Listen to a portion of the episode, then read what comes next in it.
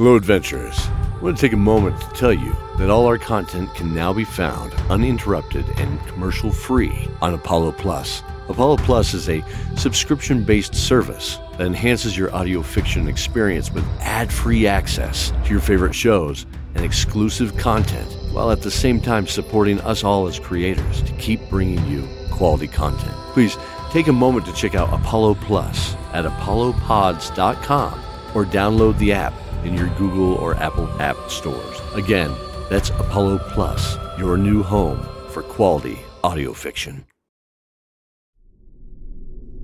Hello, adventurers, and welcome back to Garnet Keep. Well, for the moment.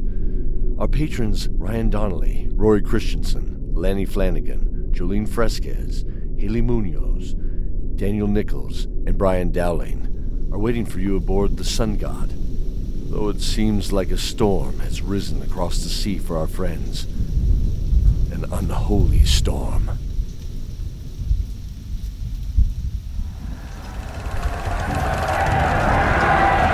Mr. Joy! Repel boarders! Dawn Dragons, Season 5, Episode 7. Endora Foxglove. Come on, Skotmir! The rotten encrusted figurehead slammed across the forward deck like a screaming banshee. The dead ship followed, its shrieking crew of skeletal warriors spilled onto their deck. The green and blue ghost light wrapped them all in an eerie glow of the undead. God, what? What is it? You're the sailor. You tell me. To that rail. Follow me. The pair ran in the opposite direction of the rag and seaweed clad bones of these ancient dead. Sophie swung her sword as the dwarven axe of Skotmir bit into the first shrieking warriors.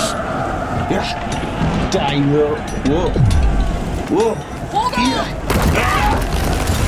They stumbled backwards as the great ship's hardwood decks groaned and splintered under the weight of the animated wreckage.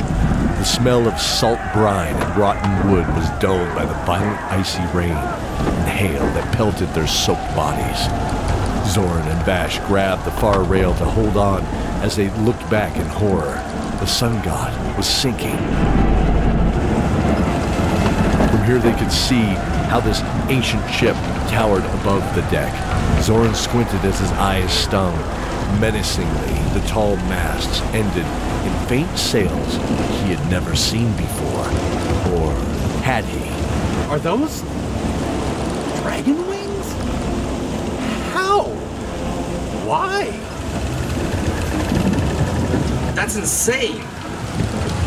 That would mean Sophie and Skotmir are already helping by attacking, and you two clowns are back here. Vash and Zorin looked at each other briefly before turning to the stoic former commander of the Dark Army. Yep. definitely. Okay, fine. You're with me then.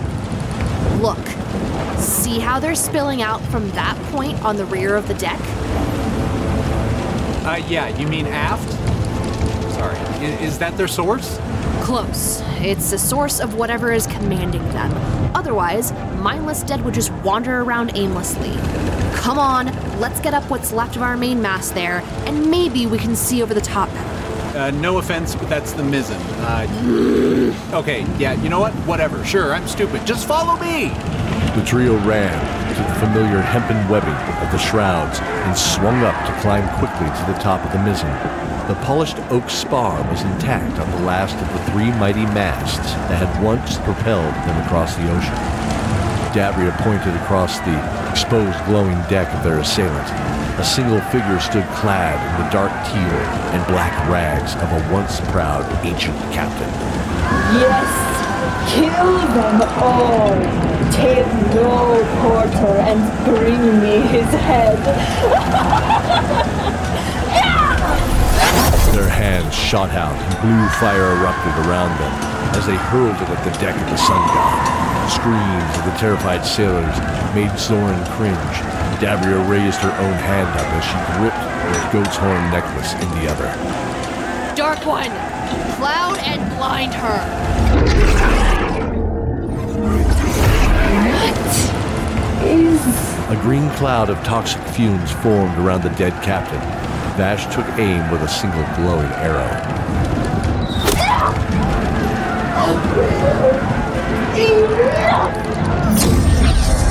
The flames died as she brought a globe of shimmering purple energy around her body, shielding her. She reached out a slimy, parchment like hand and yanked the arrow from her shoulder. The waterlogged and molded wool of the jacket didn't present any resistance to this action, she glared back at them with clouded, cruel eyes. You! You! As Dabria began to chant for another spell, Zorin followed the intense gaze of the captain back to Vash's wide eyes. No. No. It's, not, not possible. Vash stared in awe at the hag before him. It was as though she'd leapt straight off the musty old pages of a forgotten storybook, left to collect dust somewhere back home. The disrupted sea lashed about the ship, its salty waters sprinkling across his lightly bearded cheeks like soft rainfall. The smell of the briny water pulled his mind away from the ship to a time of his youth. Grandfather? Vash remembered the memory as if it had only happened yesterday. He had climbed up on some rickety old railing that lined the steep rocky path he and his grandfather had been walking on. The wooden beams were worn smooth from years of being a handhold as the path inclined upward to the summit of his favorite hill. The seabirds could be heard along with his grandfather's breath as they rounded the top to stand on a dirt patch surrounded by deep green grasses and moss covered stones. They loved this place. They loved spending time there together. It gave the most perfect view of Foxglove Bay and the docks of Redvale below. Vash climbed onto the railing to sit, feeling the soft breeze in his dark hair. He felt the cord of the small short bow over his shoulder absently, in thought. His old short bow. Yes, my boy. Um, Vash paused, trying to think of his next words. Juno, his mentor at the manor, encouraged him to ask this question of his grandfather, but old Leonard Silverbrand had a history of power. Though his daughter, Shay, had taken over the running of the house and manor, he still carried a certain awe about him. Deep brown skin with a thin silver mustache that was meticulously trimmed to the upper lip, twisted slightly, as his icy blue eyes looked at the young man. Lost your nerve, eh? Must not have been too important. uh, can you tell me the story of Foxglove Bay? Well, I think you're a little too young for that story. And that's my final word. Leonard turned away, hiding the slight smile at stoking his grandson's ire. At this, the young Vash furrowed his dark eyebrows, hopping off the railing to face his grandfather, noticeably trying to stand taller than he actually was. That's what you always say. I'm old enough now. Tell me. Please? Hmm. Well, I'm not too sure. It's a terrifying tale. Too scary for some folk. Not me. Vash stomped his foot proudly, which caused his grandfather to chuckle in amusement. Vash's facial expression shifted from pride to pure annoyance. I like scary tales. Okay, okay. Calm yourself, child. I will tell you the story while we walk. His grandfather offered his hand, Okay. which Vash took in excitement as they continued down the road towards the busy docks. It was Friday. He remembered. The day when the fishermen returned with their catch, but also when the expeditions were set to return from Dragonclaw Island. The tale begins where it always does for us Silverbrands on the vast seas. It was the War of the Stone, and word traveled fast of a terrible and vicious pirate who assisted the Dark One and his armies by leading his navy to carry out harsh, dark deeds. Her name was Endora, Endora Foxglove. Our ancestors caught word that her vessel had been spotted in the harbor and wasted no time to meet her on those frigid waters. Menacing dark clouds began circling her ship as they approached. A green glow was inside the clouds. Remember what I told you about that, right? Hail. Good boy, Vash. Yes, hail. But this was sinister and almost moved on its own devilish path. As the sky grew dark, flashes of lightning cracked through the clouds, and the waters became unsettled. It suddenly became very clear to us Silverbrands that evil magic was at play. Vash looked up at his grandfather, his eyes wide and twinkling with excitement. He imagined himself on that ship, sailing into the storm. He imagined his hair whipping in the wind and the adrenaline rush as he prepared for a battle that would change history. Flaming ballista rocketed between the two vessels, wood cracking and shards flying into the wind, blood dyeing the waters red. As the two sides fought, they saw her, that terrible pirate queen. She stood on the highest mast of her ship, chanting in an evil language. And as she chanted, the clouds began to pour. The longer and more intense her chants, the harder the rain and hail came down. As the rain soaked the queen, her beauty began to wash away. Her skin took on a murky green hue, and her hair darkened, eventually becoming a sopping mop of kelp. Before their eyes, she transformed into the sea hag. She raised her unnaturally elongated fingers into the sky and screeched the word, Rise! Without realizing it, Vash was squeezing his grandfather's hand so tightly that his fingers were turning white. He smiled down at the young Vash. I need to know how it ends, please. If you say so. Now, where was I? Ah, yes. The waters below them slowly began to rise. As the lightning flashed in the sky, it said that you could see the silhouette of a massive creature beginning to pull itself to the surface. But our ancestors knew they couldn't allow that to happen. Little did the hag know they had a trick up their sleeves. They called on an ancient being of their own, using a conch shell, a magical conch shell. The waters shifted once more, circling the terrifying creature just below the surface. A maelstrom pulling it back down to the depths. And the sea hag and her ship were dragged down with it. For good measure, before the ship sank to that last mast, the hag's heart was pierced by a thrown spear. And her last gargled breaths were spent cursing the Silverbrand name vowing to slay them and their heirs, destroying the Silverbrands for good. As they finally made their trip to the docks, Vash let go of his grandfather's hand, running to the edge of the water. He stared out at the waves, smiling wide. Wow. Did we really do that? Did we really take down an evil sea hag queen? No, it's just a fairy tale, child, passed down through our family. His eyes found the line where the sky and sea met, and he couldn't help but wonder what else was out there. He was certain that he too could find amazing adventures just like in his grandfather's stories. But it's always wise to regard all fairy tales, at least a little bit, as warnings. Crew screamed in horror as a rogue wave slammed across the deck, washing the living and dead alike to swim in the deep green, frothy tide. They were sinking, and Joel knew. All hands! Abandon ship! Come on, Captain. No.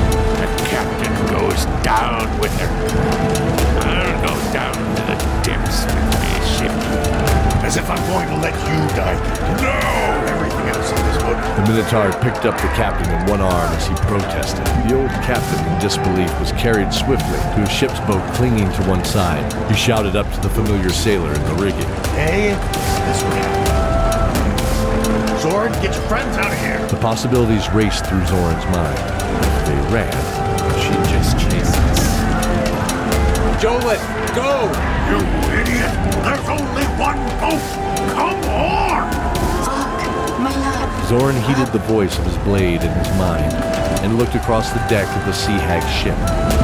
There, swinging from the opposite side, what appeared to be a very weathered and possibly seaworthy boat. I told you, you big dumb ox! We got this! Okay, look. He held up his arm, which ended in three blades of the trident he wore in place of his hand. Look at her. Saluting Zorin one last time, he and the remaining crew made preparations to drop their boat into the icy water, taking their chances with the raging sea.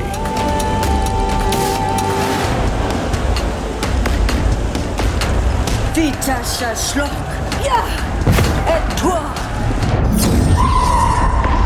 Una drew her spear close and, using it to focus her spell, slammed it to the deck, sending a shockwave out and knocking waves of the undead back towards their own twisted ship.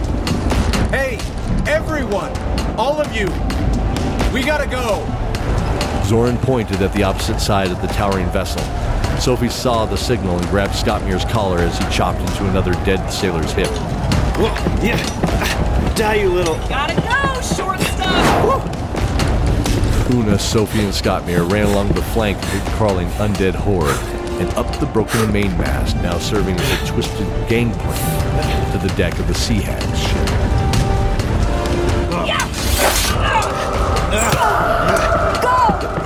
As they ran upwards, they barreled through a few crawling, rotten corpses that had found their way to this path. At the same time, Dabria, Vash, and Zorin ran parallel to them on the yardarm, above the deck of the Sun God, and leapt down to the deck of the taller ship with their adversary, landing next to their friends. Go! She's mine! Gah! Lightning rocketed out from Dabria's outstretched hand as the twisted Yeah! captain stepped out of the way. Time to dance with the ferryman. Do give him my regard. Thunderclap rolled out, throwing everyone to the deck of the ship, their ears ringing and dazed. Zorin heard one voice call out. Sovereign, Sovereign, listen to me. Vash must call her name. Vash, say it. Say what? Her name. What? What name? How do you. Just do it! Vash stood up and looked at her sneering kelp and barnacle lined face. The rotten felt of once proud captain's clothes clung to her putrid frame and was topped by a ruined black and navy tricolor. There was no mistaking his mind anymore. Yes, there you are, my son. Come to mommy. Dora. Endora! what? Oh, And Dora Foxglove! Be gone! Run to the boat!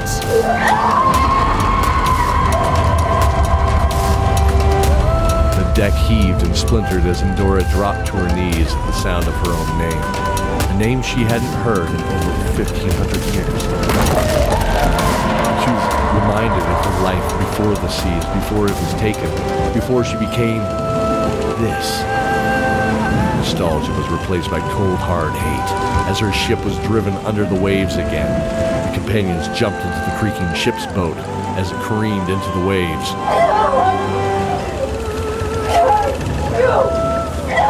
Cut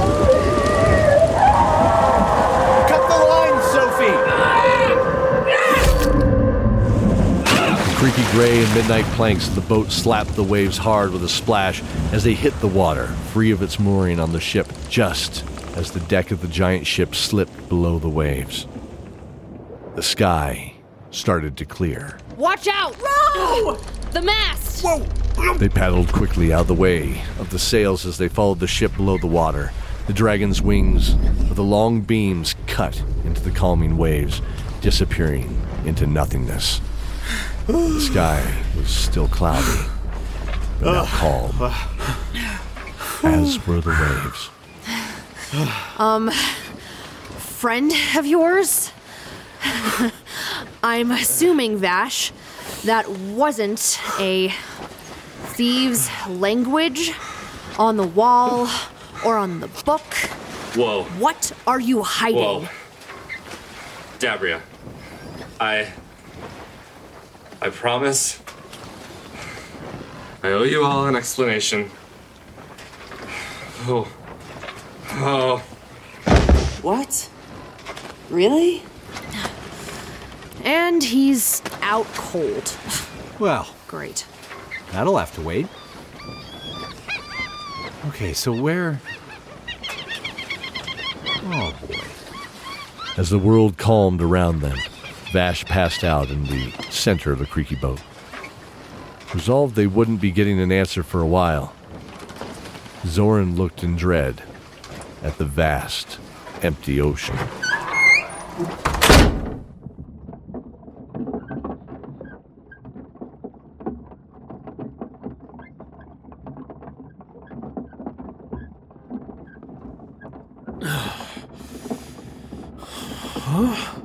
Benedict woke with a start, trying to get a grip on his surroundings. It was pitch black, and he felt wood beneath him, creaking, rocking. Quickly came to realize he was in a moving wagon. He struggled to focus his eyes to try and make out anything in the darkness. Cordelia! He called out, panic flaring in his chest as the fog from his mind cleared, and he realized he had no idea where she was. He was calmed quickly, however, hearing a, a form shift in the darkness and feeling her shoulder bump into his to signal she was there. Shh. Listen. Benedict was confused at first, but put his trust in his cousin's judgment. Initially, he could only hear the creaking of the wagon as it tumbled down a dirt road, he assumed, and the occasional nicker of a horse.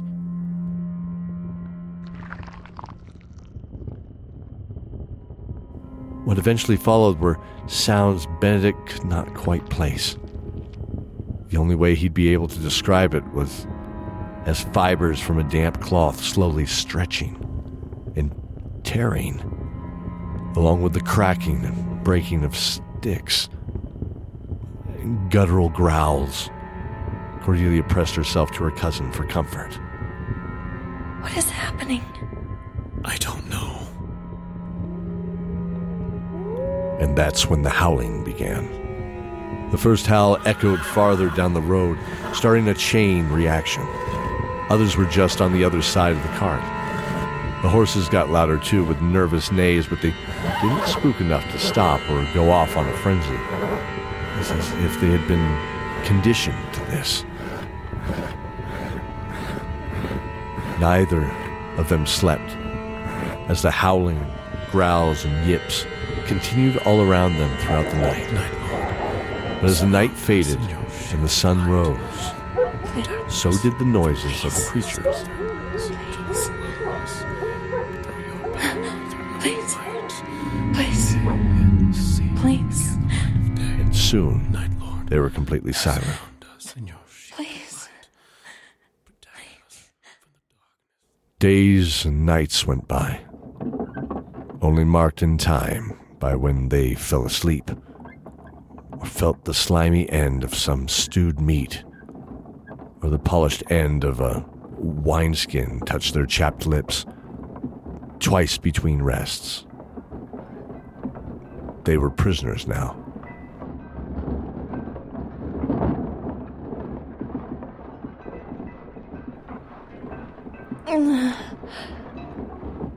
What is that? Cordelia shifted as she began hearing livestock and crowds of people, and smelled roasting meat and stew over the wet mud and snow of this remote place. Her stomach screamed at her for leaving it empty. Weeks. It had to have been weeks since she'd heard civilization, though they weren't starved. They ate much less than they were used to due to this grueling pace they had kept. Come on. crawling. Her unused muscles painfully objected as they creaked to sit up.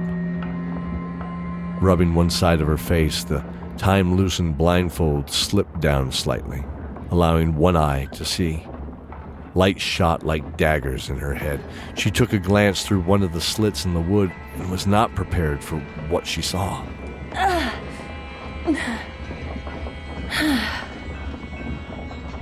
Oh, no. Benedict. What? Benedict, look. Who? Here. Sit up a little. Over. Here. Use the side to. Here, let me. Wait. Help you. Uh, uh, thanks. Ugh. Benedict's eye was soon freed, and that morning sunlight was piercing, his as well. Not so far distant, dark, menacing spires rose towards the sky. The base of a massive citadel dropping into the rocky cliffs a few miles away, looming over this small village they were being pulled into. Benedict's heart sank. Is. Is that the. It has to be.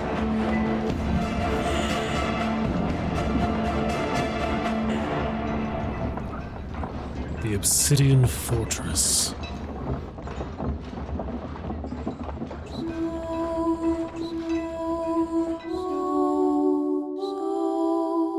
Appearing in this episode, Benedict the Paladin, Brian Dowling, Captain Triscuit of the Sun God, Daniel Nichols, Cordelia the Fire Mage, Joleen Fresquez, Dabria the Death Cleric, J.D. Munoz, Endora Foxglove, the Sea Hag, Genevieve Gionet, Grandpa Silverbrand, Steve Rausch, Jolith, the First Mate of the Sun God, Matthew Bianchi, Skotmir, the Dwarven Berserker, Colten Janssenn, Sophie, the Sword Master, Sarah Jenkins, The Final Word, Enchanted Sword of Zorin's, Hayley Munoz, Una, the Seer, Becky Atchley, Vash Silverbrand, the Archer and Smuggler, Barret Giant, Young Vash Silverbrand, Jesse Davis, Zorin, the Swashbuckler, Cody Miller, and Keldor, the narrator, Mike Atchley.